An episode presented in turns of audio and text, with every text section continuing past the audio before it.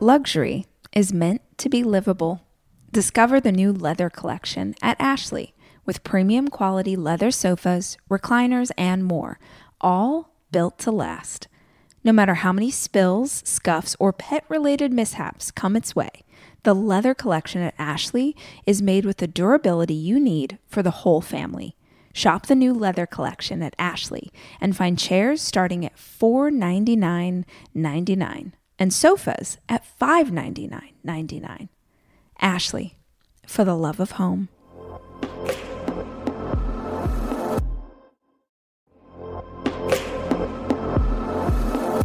Debit card users, listen up.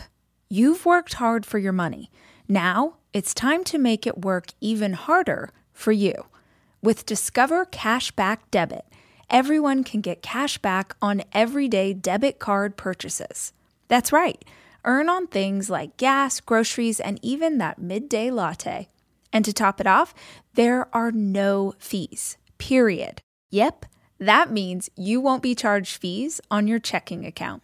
Transaction eligibility and terms at discover.com slash cashback debit. Discover Bank, member FDIC.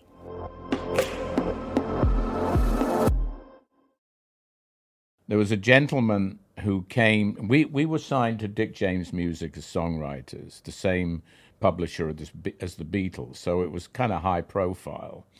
And uh, this was the guy who had signed us to write these songs for the middle of the road people that didn't work out. And as we started writing, along came this guy called Steve Brown, who was sort of the in house hippie, where everybody else was pretty straight laced. And he basically called a spade a spade and he said, You guys, you know, you have potential. You cannot keep writing this crap for other people. It's no good and it's not going to work. But I like some of this new stuff that you're doing, but you need to do it for yourselves.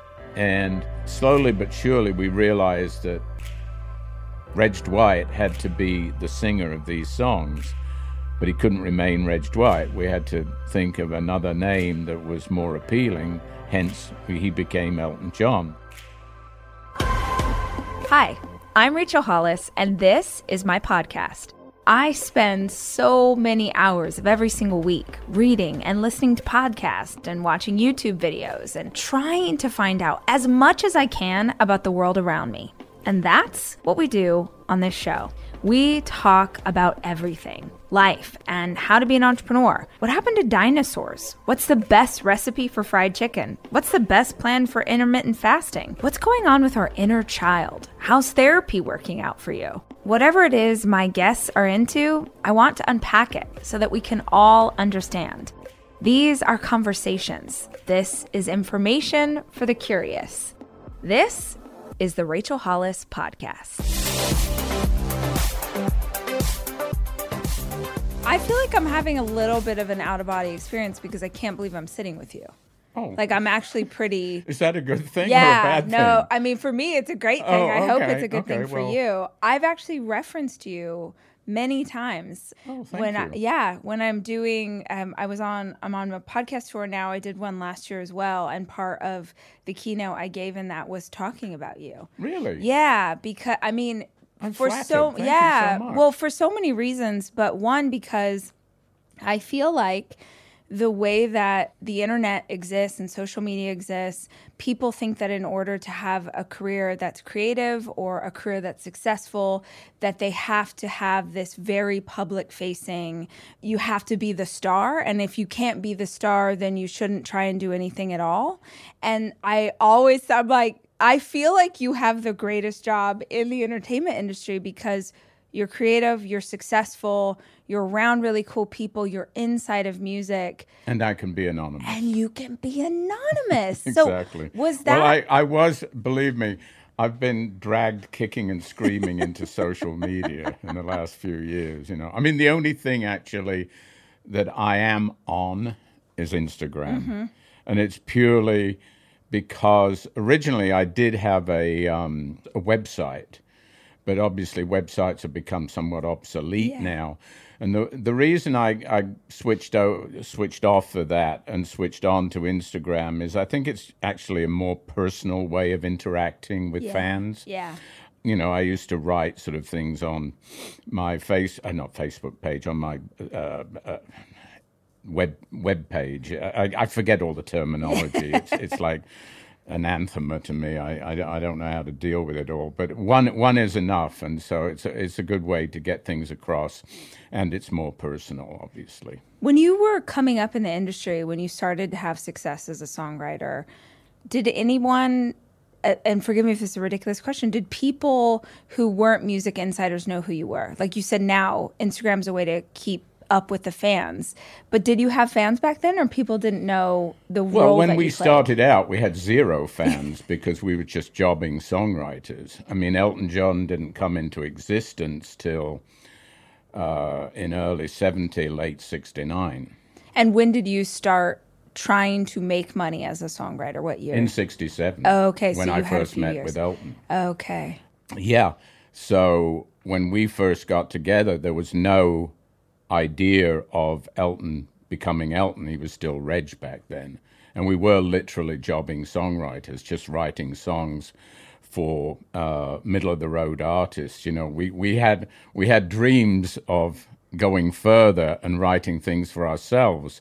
But back then, in order to make money, we had to write songs for people who were current at the time uh, in England, especially like you know Tom Jones or Engelbert Humperdinck or Cilla Black and people like that, who depended on so- outside songs. So we were kind of we were kind of split between two worlds. We were we were trying to make money by writing these songs, which weren't very good, obviously, and writing the things that we wanted to write, which were current at the time. You know, this this was definitely the time of it was it was the late '60s, so there was still that whiff of psychedelia about everything. So we were trying to write things that were current, that were in the mode of people that were popular at the time, like say Procol Harum or uh, Pink Floyd or Cream. You know, so we were all mining from the same well, but we were living in a sort of split world because we were being very corporate and commercial on one side, but we were trying to formulate something new and different on the other side. And then when obviously this this one didn't work out, um, in order to get this one, the other one off the ground, we had to uh, Elton had to be uh, Reg had to become Elton and morph into Captain Fantastic, and uh, we started a record career with him at that point. So when you are writing these songs, whether it's you know for Tom Jones or for you guys in the project that you were doing over here, was it? I hate asking this question, but I'm curious. Was it like in the movie where you're turning in essentially like poems or completed just written word and he's doing the music or did you guys actually sit in a room together and make music oh, okay No, I mean it, it's exact. It's funny because you mentioned the movie, and the movie is obviously a fantasy to a certain degree, but there are a lot of elements of it that are spot on. I mean, the whole scene of uh, Elton writing your song Yeah. was pretty much how it happened. Wow. Except that his mother and grandmother weren't in the room, uh, but it, it really kind of happened that way. But that that's really not not what you're asking. Yeah, it's always always been lyrics first, melody second, and as I explain in the book very clearly, I've always been somewhat confused by the terminology of a songwriter, what a songwriter means. I've never thought of myself as a quote unquote songwriter. I don't even I'm all, I'm even uncomfortable with the word lyricist. I've always thought of myself as basically a storyteller, a cinematographer, uh, and and that's how I like to be thought of.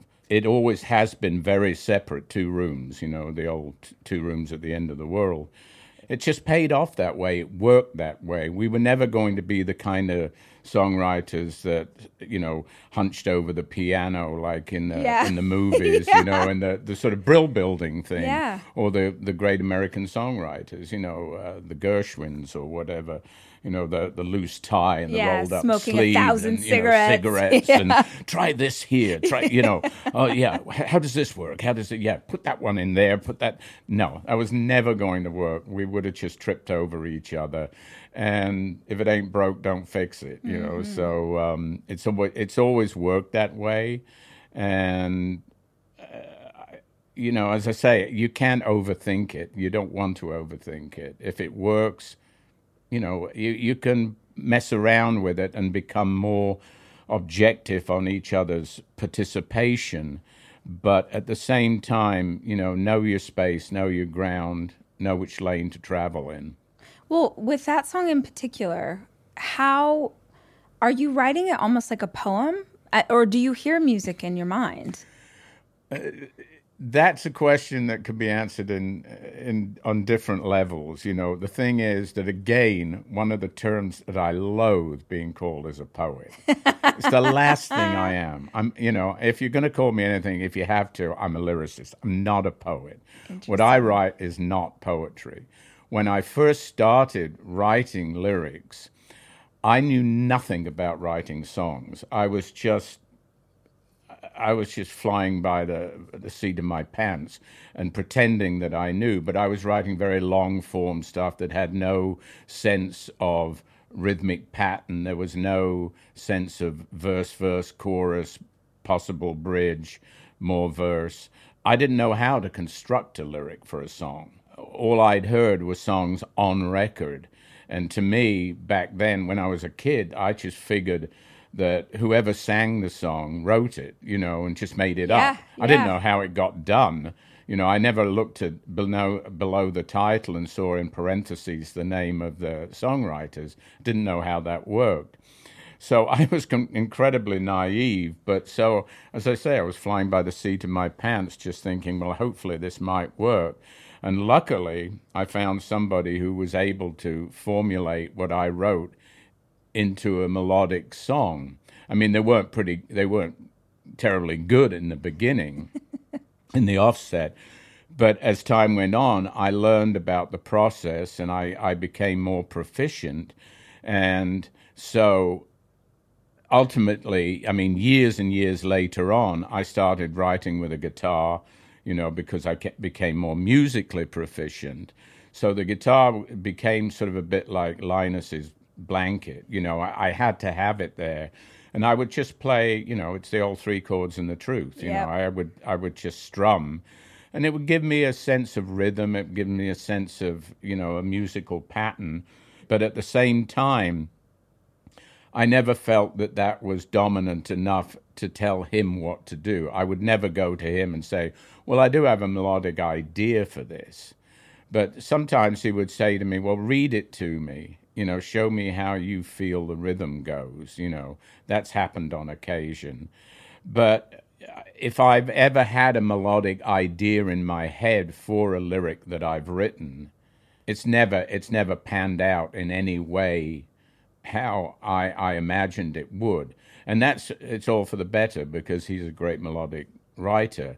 And also a lot of what you write uh, lyrically dictates what kind of song it's going to be. If That's you true. write something like Saturday Night's All Right for Fighting, you know it's not going to be a ballad. or by the same token, if you write something like Don't Let the Sun Go Down on Me or Someone Saved My Life Tonight, you know it's going to be a ballad.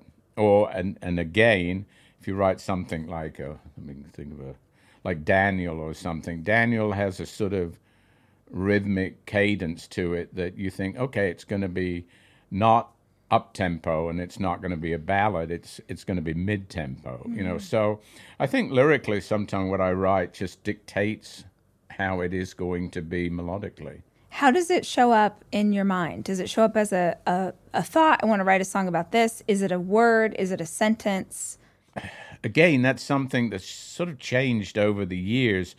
When I was younger and I traveled all the time, and I traveled with the band in the first couple of years before I'd sort of formulated my own life and gone off on my own. And, you know, because Elton and I were joined at the hip for the first couple of years, it was just me and him against the world. So, uh, but I was always and always have been an observer. You know, I just love watching people, people watching.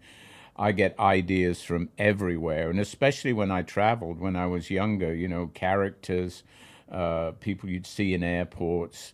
So I would I would be constantly writing things down on whether it was a napkin or hotel stationery or a vomit bag on a plane, you know.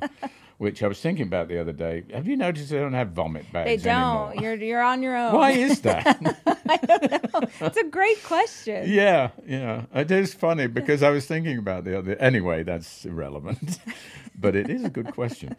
So it'd be things like that, beer mats, you know, cocktail napkins, and I I just have pocketfuls of them, and I'd throw them in a box in when I got home, and it it was like um, when it, it became time to sort of write, uh, we were ready to do a record, you know, maybe a couple of months before we went in the studio, I'd start piecing things together. I love titles. I mean, I, I would always come up with really interesting titles because when I was younger and I would thumb through record bins, you know, albums, the the albums that I was always gra- would always gravitate towards would be things that had interesting titles, and they were usually American releases, you know. So titles, you know. Uh, just lines, just words. Sometime, you know, if I saw a character in a in a hotel lobby or in a in a airport somewhere that that struck me as interesting, I would I would photograph mentally that person, and that person might become the the center point for something I wrote about. I'd think about that person and where that person came from and what that person did and what that person might do. Mm. You know, I would invent stories for people, you know, whether it be a razor face or a Levon or anything. You know, I was, I've, all, and I still am today. I'm still an observer. You know, when I travel you know, I sit in the airport. Most of the time, I'm wondering why. Who I, I try for the one person who isn't on their phone. You know, doing this. Yeah. You know, which is sad. Yeah. Know? I mean, nobody's reading a book. Nobody's reading a paper. Nobody's talking to each other, yeah. basically. So yeah. things like that affect me. You know, and I, I, I, I mentally. Uh, it, it, goes in there somewhere and stays there, and it'll come out in some way, some expressive form. Almost every morning of my life, I have oatmeal. Seriously, during the winter, having something hot in the morning really makes a big difference in my day. Quaker has been a trusted name in oatmeal for over 145 years, which means they've been milling oats since before the invention of the zipper, the stop sign, or ballpoint pens. Quaker has something for everyone, whether it's old fashioned or quick oats that are good for cooking or baking. And while a ton of things have changed, the good stuff remains the same. Quaker, getting up to some good since 1877. Look for Quaker Oats at your local grocery store.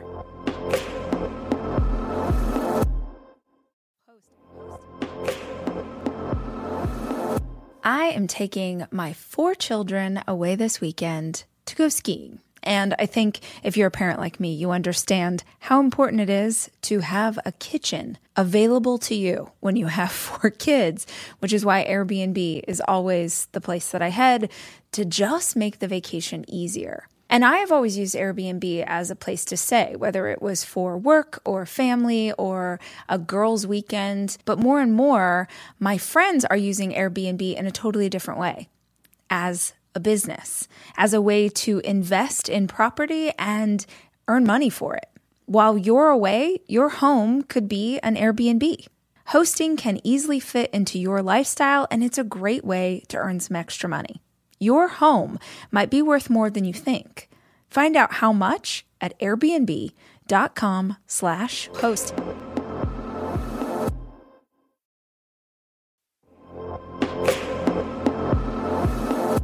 This episode is brought to you by Progressive. where drivers who save by switching save nearly $750 on average. Plus, auto customers qualify for an average of seven discounts. Quote now at progressive.com to see if you could save. Progressive Casualty Insurance Company and Affiliates. National average 12 month savings of $744 by new customers surveyed who saved with Progressive between June 2022 and May 2023. Potential savings will vary. Discounts not available in all states and situations.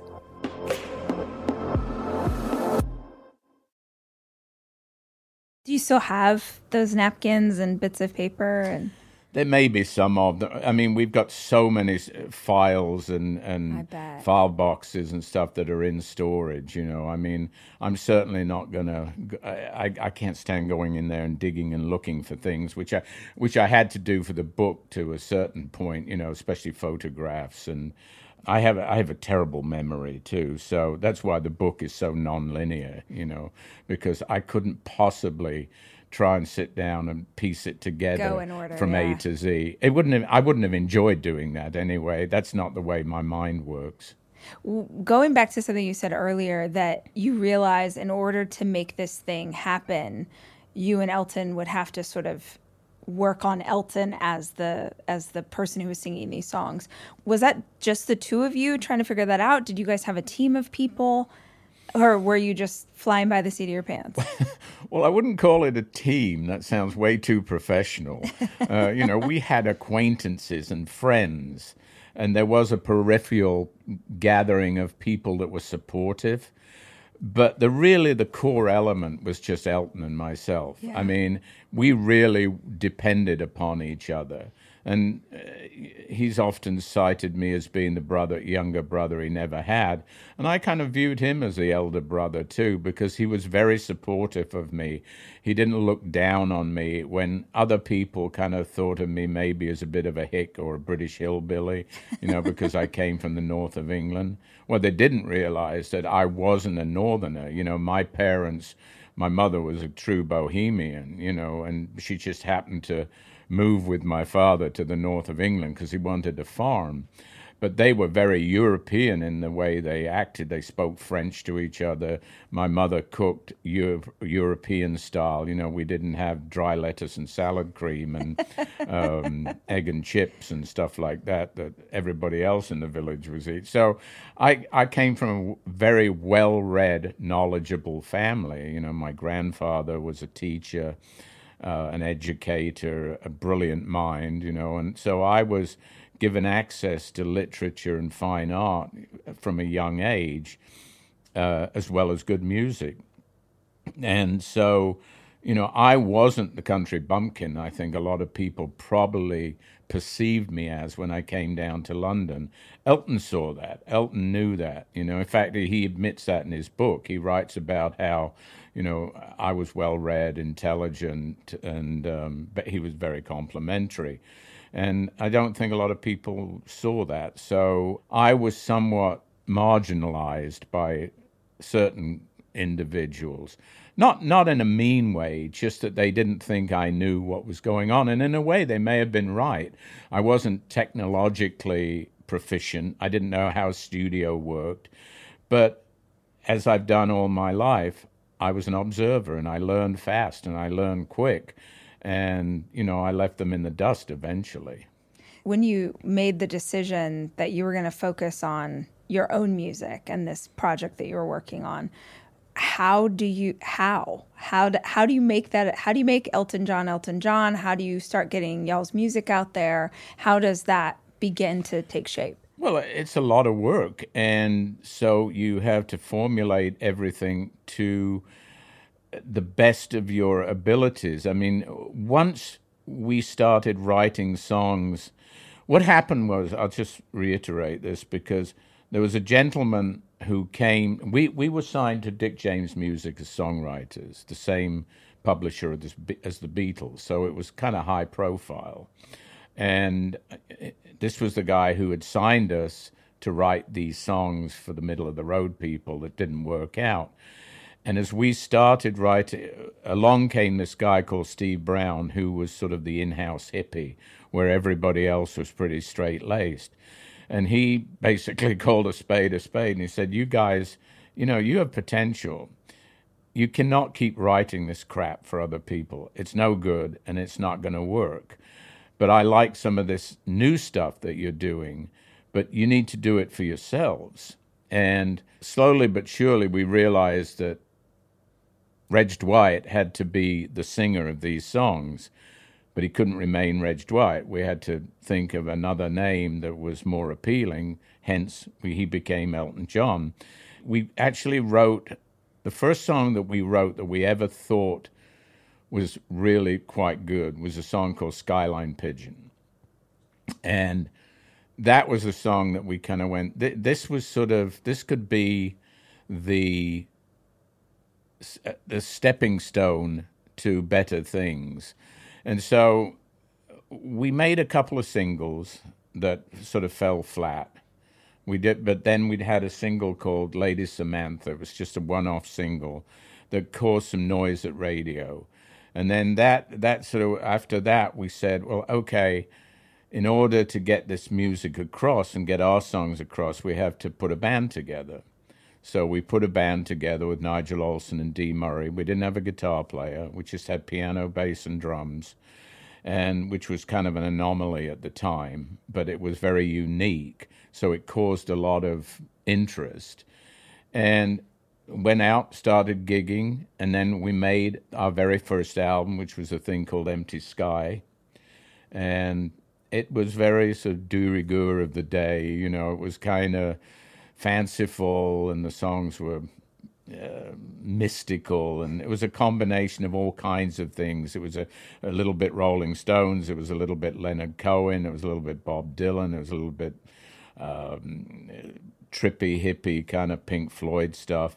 It was it was a pastiche of everything that was commonplace at the time, and it got relative well reviewed, but again, it was a stepping stone. It was a foot. We got a, foothold, and then things the ball, ball started rolling. We you know we were out there. Elton was out there playing. We were getting good responses because it was a very unique kind of band, and all of the elements came together when we uh, went to make the second album, which was the Black album, the Elton John album, and everything sort of boomeranged from there. I mean, it just everything took off. We uh, Dick James, who was managing Elton at the time, said, "You know, I've got you a booking in the states." Elton wasn't sure he wanted to go because we were just getting again a foothold on the English music scene, but we acquiesced in the end. Went to California in the November of 1970, and basically the rest was history. What was the first major hit off that album, or the first major hit? I guess you your song. Um, what a way to go! What a way to start! But you know, your wow. song wasn't a huge hit. It was. It. It was.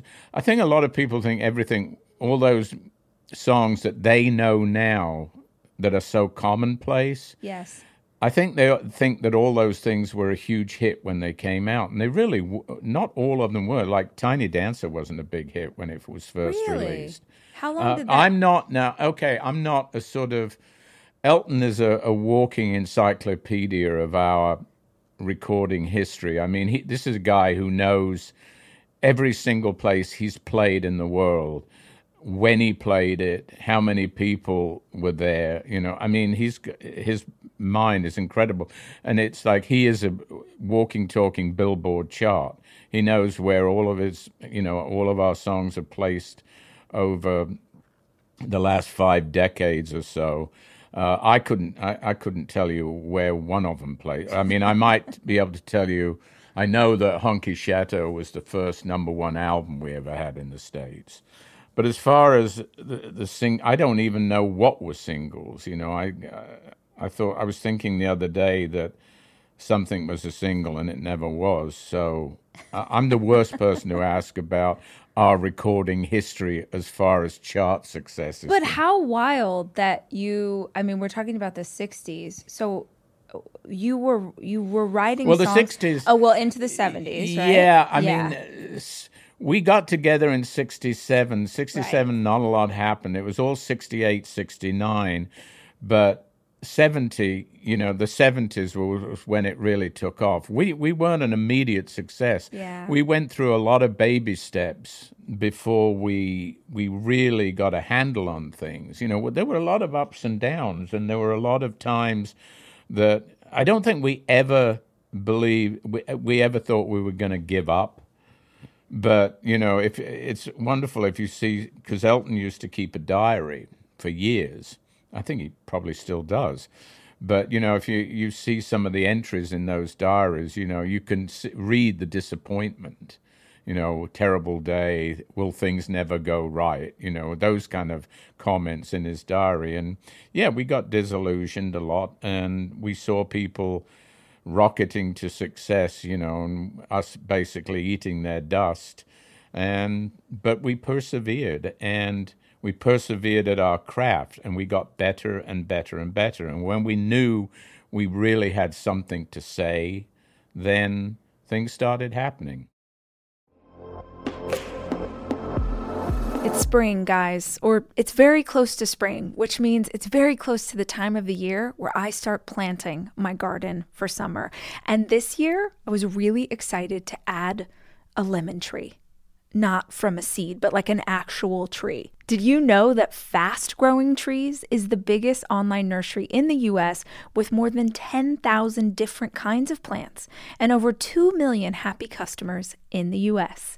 You can grow lemon, avocado, olive, or fig trees inside your home on top of the wide variety of houseplants available.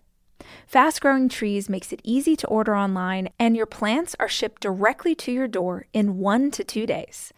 And along with their 30 day Alive and Thrive guarantee, they offer free plant consultation forever. Right now, they have some of the best deals online, like up to half off on select plants. And listeners of my show get an additional 15% off their first purchase when using the code RACH at checkout. Guys, get a lemon tree like me. We can be twins. That's an additional 15% off at fastgrowingtrees.com using the code RACH at checkout. Fastgrowingtrees.com code RACH. Offer is valid for a limited time. Terms and conditions may apply. It's your time. Join global thought leader, executive producer, and New York Times bestselling author TD Jakes and today's leading culture shifters for an experience unlike any other. At the 2024 International Leadership Summit, spiritual and business leaders can gain the practical tools they need to maximize their timing for success. With world class discussions, breakout sessions, and networking opportunities, this is where your dreams turn into reality. Timing is everything, and your time is now. March 21st through 23rd in Dallas, Texas. Register today at thisisils.org. Also, you wrote songs that over 50 years later are still being played on the radio, potentially even more than they were when you first brought them out. Absolutely, That's absolutely. wild. Well, I think I think again, you know, it's it's dangerous to question those things lest they fail tomorrow, you know.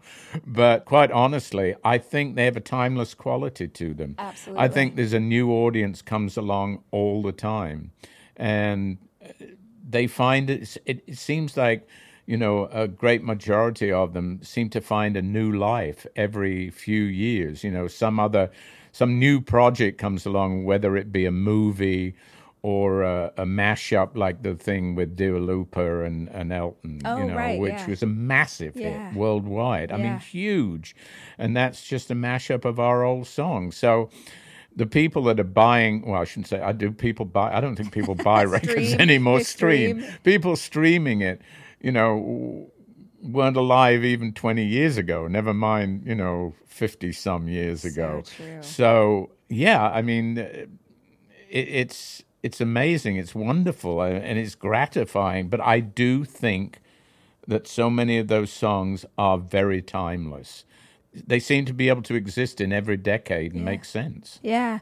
Speaking of Tiny Dancer, where what was the impetus for that song? What was the inspiration? Well, it's a, it's a it's a composite of people. You know, people always make the mistake and think I wrote it about my first wife, which is, com- and I think that came from the fact that I dedicated it to her on the first on the Madman album. Got it. But it was really, I would say, a composite of about four or five people.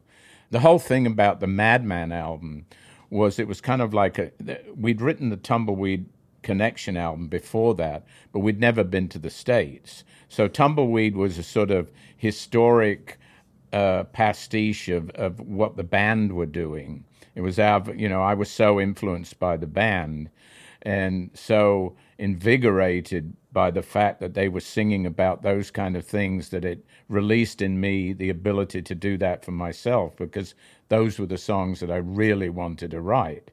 But I was afraid to write them. I was a closet sort of country fan. And they basically invented Americana and made it cool. And I thought, well, dang, if you know they can do it, I, I, I'm going to do it too. And it paid off again. But that album, you know, a lot of people don't realize that that album came out before we'd even gone to the States. So it was my vision of a mythic America.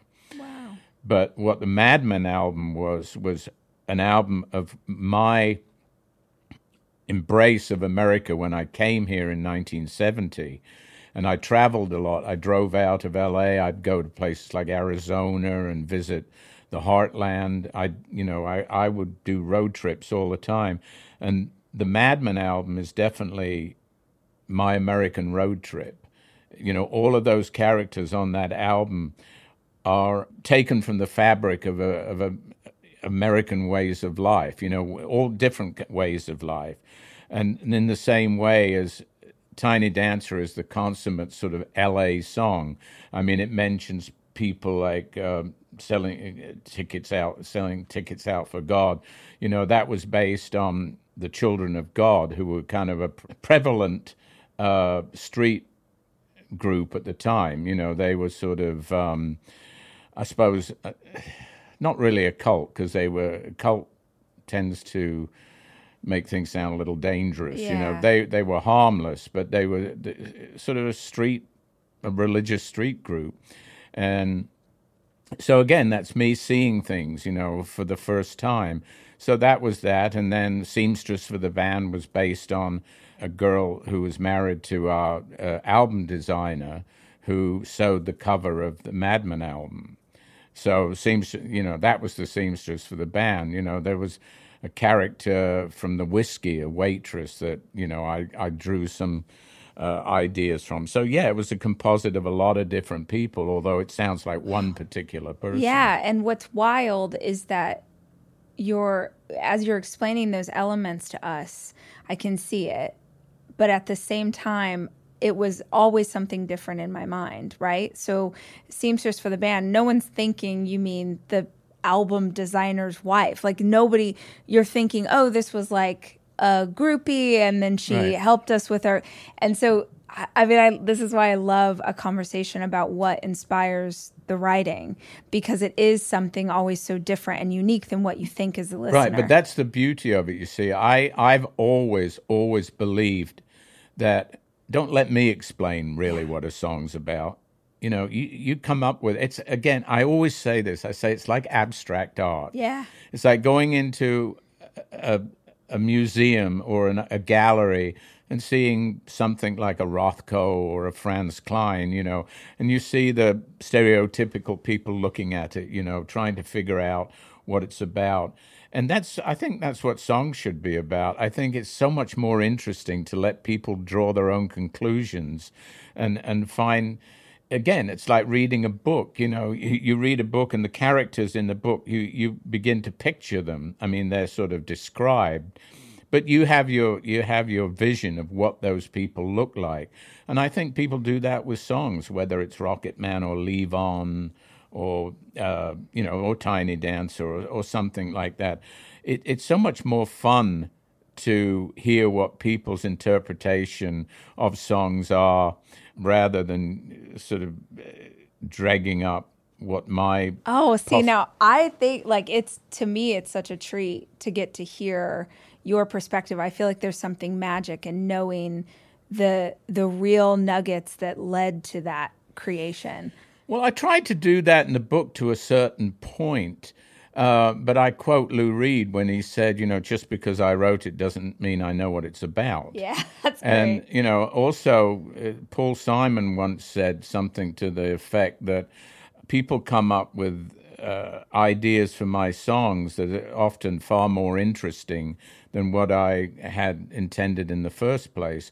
And I totally subscribe to that. And a lot of the songs, I don't remember how I wrote them or why I wrote them or when I wrote them. Again, the ones that I do, you know, I. I just don't want people to think that this book is is a, a litany of me explaining what s- songs are about. There are a few in there. I mean, I explain that uh, Bennie and the Jets was um, the idea came from the Maschinenmensch in Fritz Lang's Metropolis. You know, the the female robot. That was the uh, that was the catalyst to that. All the girls love Alice. You know, was from the John Schlesinger movie, The Killing of Sister George. And then in the book, there's the whole story of, you know, uh, Candle in the Wind, not be, Marilyn Monroe not being my original, you know, idea for the the title of the uh, the character in the song. So what was your original idea? Montgomery Clift. I haven't gotten to that part of Oh, the you book haven't? yet. I was, I was going to say because yeah, I, I didn't realize you hadn't read the book yet. Yeah, no, I, I, Uh, I know, just- no, yeah, I, I, did, I didn't it. expect you to, but yeah. How, when, how, why Montgomery Clift? Or that was just Because I found him far more interesting. I didn't really like Marilyn Monroe that much. I didn't find her very interesting. wow. Um, but I made a creative decision in the end because I thought, okay, if this song's going to be successful, I'm going to have to find somebody who uh, appeals to the masses and represents probably the candle in the wind, the fragile, delicate flower, you know, uh, gone too soon kind of thing. But no, I mean, she was not my original. And and basically, that song could have been written about a lot of people. lot you know, live fast, die young, leave Yeah. a beautiful corpse. Yeah. But uh, no, it, it started out because I'd seen the Misfits, and uh, I loved the movie. I mean, it, it kind of tanked when it came out, I think. But I always liked Montgomery Clift. I always thought he was kind of an interesting guy, you know, confused and probably sexually confused, obviously, and um, living probably in the wrong sort of framework of time. I don't know. I, it, it, it, as I say, I just made a creative decision in the end because, plus, I liked his character in the movie, you know, because he was a cowboy and, Yeah. and you know, he tamed the Mustangs. And then, of course, Marilyn Monroe whined and whinged about animal cruelty all the time. So that put me off. Um, and so I, I wasn't particularly interested in, in her role in the film.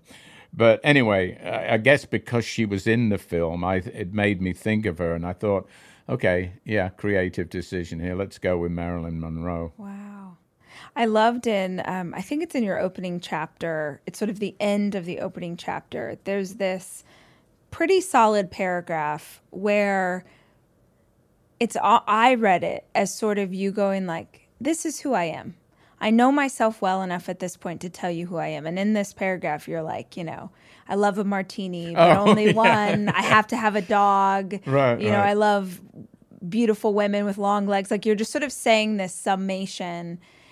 And then at the end of that, you're like, but if you want to know more, keep reading. Right. But I read that and then I read it to my boyfriend who was sitting next to me at the time. And I just sat with it for a minute because I thought, damn, like, I really, obviously, you've lived this life. So you've had decades to kind of figure out who are you.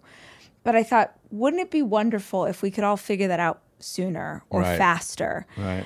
And I imagine in the, and you talk about stories in the book, but like you have lived some scenes. Like you have had s- such a life, right? It's big at times, it's, it's hard and good and sad and all of these things.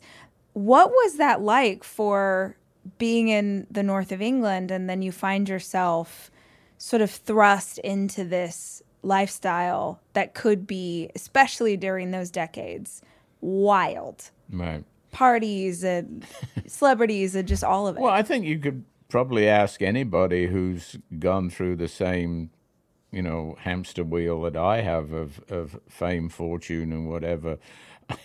I mean, I never thought about it in the beginning, and I've never really thought about it in the end. I've just lived it and lived on the peripheral. And be, as I say, as I said earlier, I've always been an observer. And in so many of these incidents throughout the book, it's almost like I'm a fly on the wall. And I've I've lived my life very much that way as sort of a fly on the wall observer, but I've also been in the middle of the hurricane most of the time too in the eye of the storm, I should say. But I, I, I don't know. I've never really thought about it in those terms. I mean, all my contemporaries have had the same opportunities. You know, there are, they all started the same way too. So some of us, some of us get lucky. Some yeah. of us get to ride the train. Some of us get to ride it a little faster than others, and maybe faster than we would have liked. But I don't regret anything. You know, I mean, well, there's a couple of things I regret.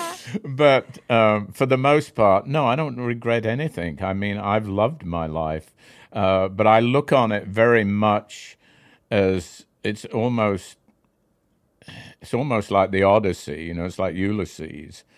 He was searching for a way to get back home, and I suppose my life has been uh, a constant search for something, but I I never knew really what it was. But I think it always was going in the right direction. Sometimes it took some wrong turns, but um, I definitely definitely feel that I found my place in life, and I think for a lot of my life.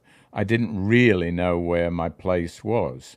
I think I sort of gravitated into different it's a bit. I think I I quote from Wind in the Willows in the book somewhere. I say I was like Mr. Toad in Wind in the Willows. You know, it's just this fabulous sort of character who who sort of latched on to different ideas and different uh, fads and things like that. I mean, not fads in the the obnoxious sense, but just uh, ways of thinking that I wasn't sure that that was really what I wanted to think. I was probably maneuvered and manipulated at times by generational changes that I didn't necessarily agree with, but went along with. I don't know if that makes sense. Yeah, totally. But um, so I think that's what I mean. I was always trying to find the reality in life, what I really, really felt I believed in, and I really, really know that I achieved that now. You know, I, I am completely, I won't say complacent because I hate the word complacent. I've, I've achieved definitely what I want to achieve, and there's still more to do, yeah. Uh, more to come. Definitely. If someone's listening to this who is in a creative field, they're they're a writer, they're you know they want to be an author, they want to be a musician, whatever and they're maybe where you and Elton were when you were like when he's writing in his diary like oh when's it going to be our turn why is are there things that you feel like you did back then that with retrospect you're like you know what that was a move we didn't realize it at the time but us doing these three things or us committing to blah blah blah really helped propel us well it's corny to say but it's true the thing is that we didn't give up Amen. And there were so Amen. many times that we could have given up, but there was always something. You know, it, it would be either we'd be just worn out from being rejected constantly, and then we'd go and buy a new album and we'd listen to it and go, but we could get there. You know, let's just let's keep on, let's keep going. And I mean, the the whole playing field is completely different now. And giving advice is not necessarily my best forte, because sometimes it could be completely the wrong advice. But at the same time, as I say, I don't know if it's harder now or if it was harder back then. There's certainly more people out there trying to achieve fame right now. And you can achieve fame now with quite a lack of talent. Yes. You know, it's easy to be. There's so many different areas. I, I I could sit here and just reel them off. You know, you can be a social media star. You know, you can be a reality TV star, and then you can be a musical star. But and the th- and it, it's so different right now because the thing is kids can make music in their living room mm-hmm. you know and they are making and they're making good music in their living room you know I, I don't subscribe to when people say oh the music's not as good today as it was back then yeah blah, blah, blah.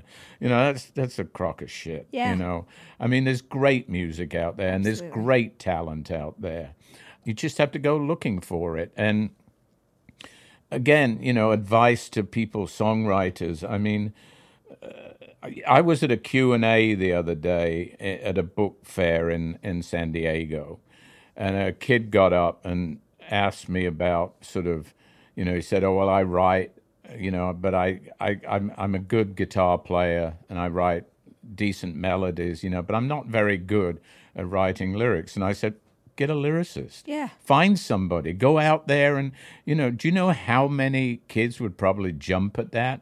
That are talented, that have something to say, go out and find them. Put an ad in a paper I, if people still do that, you know. But I said, you can't just throw it away because you feel you don't have a talent for writing lyrics. Look what happened to me. You know, I got lucky. It's like one in a million. You know, Yeah. I, it was complete kismet. I, I don't, as I say, I don't try and question it because I, I just got lucky and I got the, the best guy in the world to be a partner. And again, I'm not going to, you know, I'm not going to analyze it. It is what it is. Yeah. And what was the creative evolution like for you guys? Because if even if you're looking at those early albums, there was a very distinct sound that then evolved as time went on and music began to change. Even just the pace of the music picked up, it became faster and more. So was that just natural to you guys? You were kind of leaning with what was next? And did you get any pushback? Well, I think it was very natural, and you have to remember back then we were making like two albums a year. You know, now you make you're lucky if you make one every five years. yeah. But, but that was the the way of the that was the game back then. You made you know we made two albums a year. That's why there were so many albums out in the first three of you know maybe five years. It was unbelievable.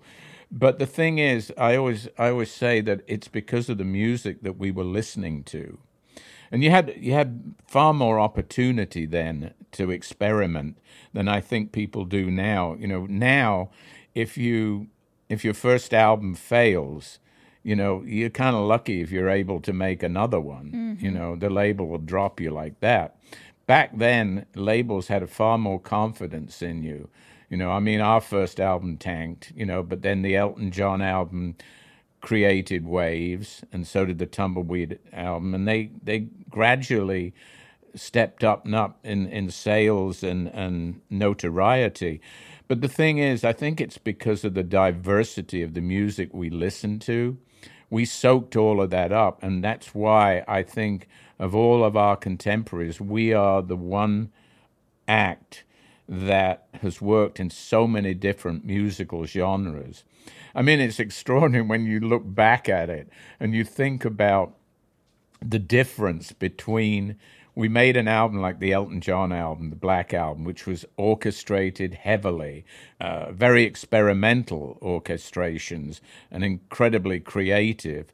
But the songs were not bombastic, but they were more literary uh, infused, you know, things like 60 Years On and The King Must Die, which was um, uh, the title of a Mary Renault book about Alexander the Great, you know, uh, which I lent the title of. And and then we for the next album we do this album like Tumbleweed Connection, which is a complete Americana album before Americana. And I don't know if you could do that now. I mean, I don't think an act could make that radical kind of change. I mean, that would be like somebody like, I don't know, Cardi B going and making a jazz record, you know. Which would be amazing. Well, by it the would way. be amazing, yeah. I feel like too, I, I get the impression that if you were in that era of music and in particular English bands and English artists seemed to be really open to what was happening in the US. If, if you're watching documentaries about the Beatles or anybody at that time, they'll reference Americana, they'll reference the Beach Boys, they'll reference things that they were hearing there. And forgive my ignorance, but was that it, it, I'm assuming because the music industry in the U.S. just had a lot more diversity than you guys were hearing in England. Well, there was something magical about America, you know. I mean, from the early days when, from the early days of rock.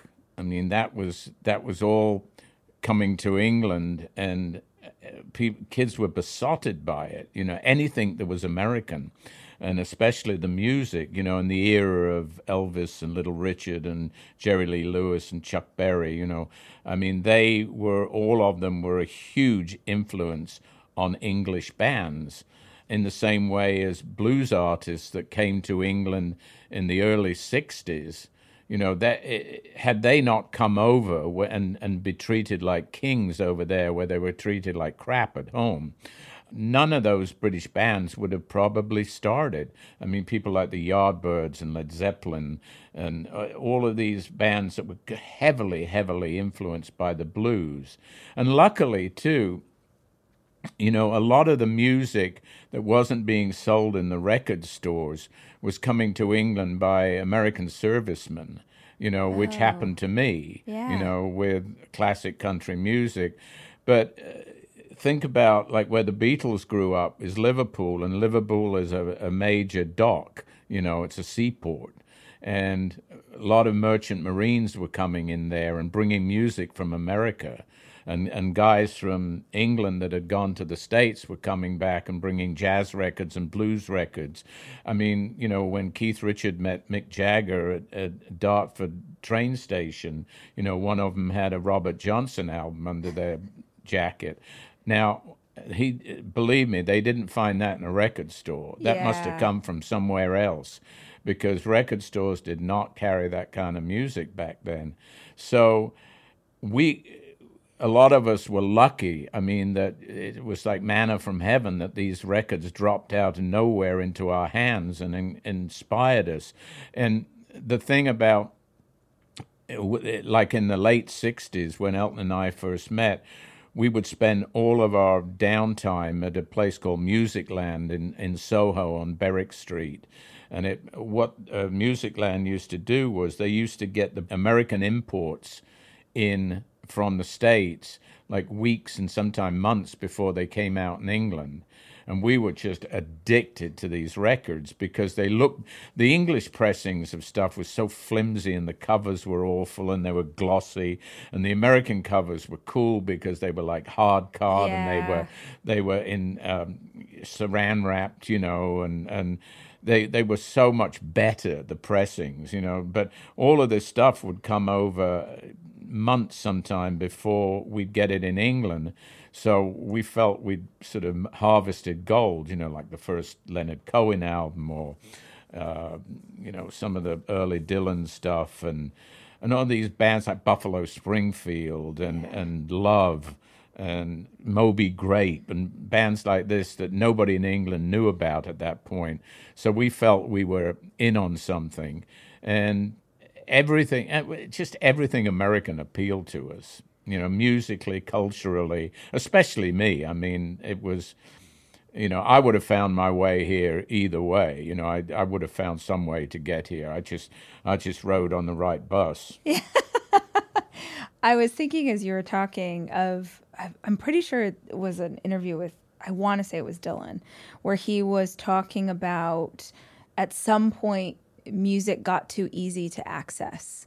That you know back then like you're talking about we had to go to this very specific place so we could get records before they were available in England. And I think about even in my childhood we weren't doing records we were doing CDs but like I saved up my money. I went down, you know, to Sam Goody or I mm-hmm. went to some place and I got a I got a CD and it, you know, it was in the plastic and oh my gosh, and then I would get back to and you take the plastic off and you take the booklet out and it was you look a ritual. Through, it was a ritual. Yeah, it's not and that now doesn't happen you just anymore. turn your phone on and you yeah. can stream. Right, right, And it was a And real, it sounds like crap. Too, yeah, it's like that that we've lost a bit of the magic or a lot of the oh, magic yeah. in in what even in learning about new music because you were exposed to it through your friends or someone would be like oh i got a new album you've got to listen to yeah. this which is how i i remember hearing jagged little pill by alanis morissette for mm the first time right.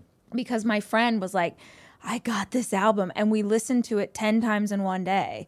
But that, that I don't know that well, that I think, exists anymore. I think you basically answered your own question in the best way possible, and it, it is. I mean, it's no. There's still, like I said earlier, there's there's great music out there, but the sense of enjoyment doesn't seem to exist in the same way as it did back then. What vinyl albums and and uh, CDs to a point, you know, when you actually went out and bought records, half of the fun was buying them. Absolutely. You know, and going through them. Yeah. Now you don't. Do, I mean, you don't even have an album sleeve anymore. Or, well, you do because vinyl has made a huge Yeah, resurgence. You know, thank the Lord. Yeah, it, it's it's just getting music on your phone. That's no fun. Right. You know, I mean, yes, I, I remember when Elton and I, you know, all the way back to the early days when we'd get, say, you know, the day we got Electric Ladyland by Jimi Hendrix, you know, the the American version of it, not the awful cover from England with all the naked women on it and all wobbly and horrible. You know, no, we got the the really cool version from the States. And yeah, we rush home and, you know, take off the sleeve and pull it out and put it on the you know and it was again yeah it was a ritual i mean Yeah. it was and we'd put the headphones on and you know listen to the phasing and that doesn't happen in, well it, it still happens at my house yeah, same in here too. Yeah, exactly. Well, I thought this the other day. So the record I've been listening to a ton lately is uh, Joshua Tree by you two. Oh, Just okay, you know, you get in a kick and you listen Yeah, to the same yeah, one over sure. and over. And what I keep thinking is like how fast you get through a record. If you're going through one side of a record, as opposed to your you phone. listen on vinyl I do, Oh, yeah, good, good. yeah. I have a great uh, All record right. player in there. I'll show You you, can on the way out. Uh, yeah, uh, but that if you're listening on your phone, you could just press play and then you have music forever. Right. But if you're listening on vinyl, you have side A. Well, you're a captured audience. Yes, you know, yeah. you're absolutely a captured audience. Yeah, that's that's a huge point. The thing is, if you're streaming music, it just put it on and it's just endless and endless. yeah. and then you get kind of bored of it. Yeah. you know, because it's maybe not exactly what you want to hear. Yeah. you know, the beauty of, as I say, I play everything on vinyl. I mean, at home, and you know, I our house is kind of little, so it's the kitchen's connected to the living room and everything like that. So I, you know, and I cook all the time, so I'm, I'm putting, you know, an album on. But again, you know, you have to put down the knife and go and flip the record Yeah. over, you know. And Yeah. also, I like to, you know, I, I'm a huge jazz fan, you know, and jazz is what I play most of the time. But sometimes, you know, it's like, okay, well, I'll take off Coleman Hawkins and put James Brown on, you know. I want to be able to make those choices, you know. I don't want a machine telling me what I can listen to. Um, that's never going to happen in my house, you know. And I have a jukebox too. Oh, cool. So, you know, I can, I can play random things. If I want to hear Al- Arthur Alexander and then listen to Nina Simone, you know, I can just punch them around, you know, Yeah. and for a f- half an hour. You have had this and and in many ways continue to still have this career this incredible career as you look to the future what does that look like you know one martini a day and cooking dinner every night and all of that I'll defer to like Duke Ellington. You know, people. Somebody said to Duke Ellington, "What's the best song you ever wrote?" And he goes, "The one I'm going to write tomorrow." the next one Right, the next one. Yeah. So I subscribe to that. He also said, the Duke said a lot of good things. He also said that everybody should do two things, you know. So when people say, well, how, how do you balance careers doing art and this? Huh? Duke said yeah, everybody can do two things, you know, and I ain't going to argue with Duke Ellington, you know. But yeah, the, and also somebody was yesterday said to me, well, now, what are you going to do now that Elton's retired? And I said, whoa, whoa, hang on a second. He isn't retired. He's just not touring He's not anymore. touring, You know? exactly. Do you think this is a guy who can sit on his ass and not do anything? This guy is like motivated like nobody I've ever known. You know, he, he'll go, "Oh, I'm tired. I'm going to go on vacation now." And then as soon as that's over, he's ready to roll. So, yeah, we're gonna, you know, we're gonna get in the studio pretty soon and, um, you know, make some new music, and uh, hopefully, you know, some good kind of contemporary but but real Elton John music, and uh, hopefully, you know, I, that's you know, I I'm I'm motivated all the time. You know, I'm I'm just getting started.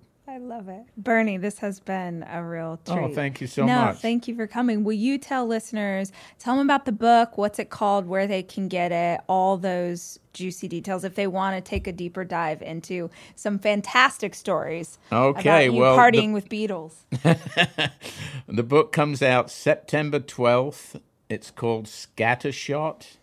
Uh, life, music, and Elton, or something like that. My life, Elton. Anyway, it's called Scattershot. So, uh, and the, the reason it's called Scattershot is because it's not a, a normal A to Z uh, autobiography. It's non-linear and it's it travels all over the world. It's geographically very colorful and colorful in many ways. So if you're interested, go out and buy it. And I thank you so much for this. yeah, thank you. The Rachel Hollis podcast is produced by me, Rachel Hollis. It's edited by Andrew Weller and Jack Noble.